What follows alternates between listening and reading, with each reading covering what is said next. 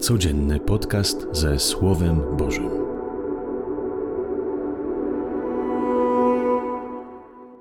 Z Ewangelii według świętego Łukasza. Jezus wszedł do świątyni i zaczął wyrzucać sprzedających w niej. Mówił do nich: Napisane jest: Mój dom będzie domem modlitwy, a wy uczyniliście z niego jaskinię zbójców. I nauczał codziennie w świątyni. Lecz arcykapłani, uczeni w piśmie oraz przywódcy ludu czyhali na jego życie, tylko nie wiedzieli, co by mogli uczynić. Cały lud bowiem słuchał go z zapartym tchem. Oto słowo Pańskie. Chwała Tobie, Chryste. Cały lud słuchał go z zapartym tchem. Słuchał z zaciekawieniem dobrą nowinę o Bogu, bo lud był już zmęczony Miał już dość religijności, która zniewala, religijności, która oparta jest na dawaniu ciągłej daniny Bogu. Lud był zmęczony prawami, nakazami, a prawe i nakazy zaś wzbudzały poczucie winy, bo przecież nikt nie jest w stanie żyć bez pomyłek, bez popełniania błędów. Byli zmęczeni Bogiem, który nie popuszcza, nie odpuszcza. Byli zmęczeni Bogiem, który ciągle wymaga, ale nie kocha. Ludzie byli zmęczeni ciągłym wynagradzaniem Bogu za swoje winy. Byli zmęczeni ciągłym dawaniem Bogu ofiar w zamian za łaski i błogosławieństwo.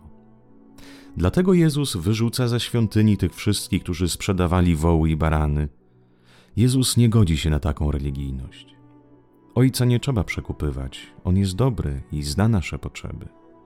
Ojca nie trzeba błagać o miłość, bo jest samą miłością i jako pierwszy biegnie na spotkanie z synem, który zaginął.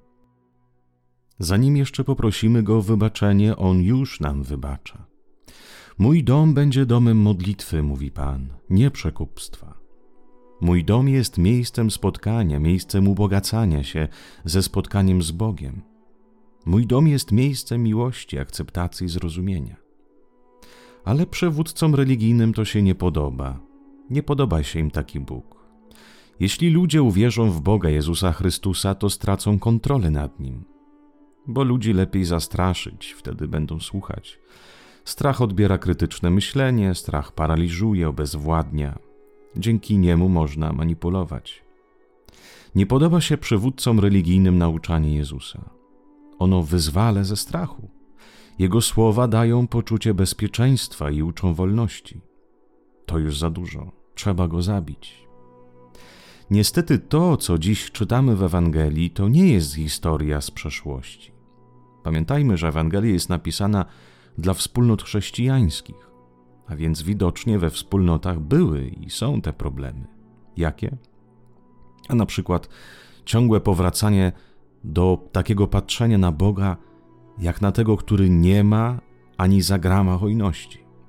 U niego za wszystko trzeba zapłacić, a więc modlitwa, pójście na Eucharystię do spowiedzi jest rozumiana jako miejsce utargu, obowiązku, niewolnictwa, a nie miejscem spotkania i wewnętrznej odmiany.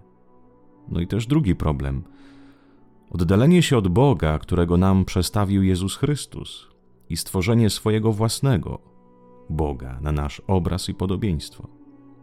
Skoro u nas za wszystko się płaci, no także i Bogu. Skoro my nie potrafimy odpuścić winy, no to i Bóg jest taki sam. Skoro my za wyrządzone nam zło gniewamy się, odpłacamy się tym samym, no to i Bóg tak musi robić.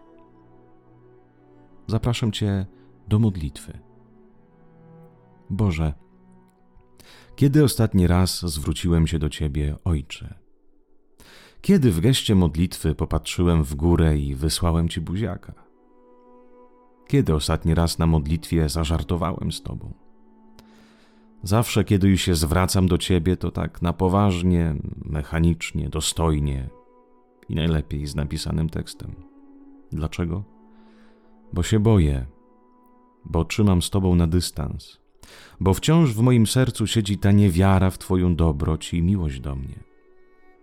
Jakoś ostatnio w naszych relacjach jest sporo dyplomacji, albo przepraszam, że tak się wyrażę, już jak się spotykam, to na odwal się. Nie chcę tego. Chcę normalności. Chcę prawdziwej relacji, chcę nauczyć się zaufania i poznać się jako tatę, nie jako samego Boga. Wiem, że Ty też tego pragniesz. Tato, pozwól, że na koniec tej modlitwy, może po raz pierwszy, uśmiechnę się do Ciebie.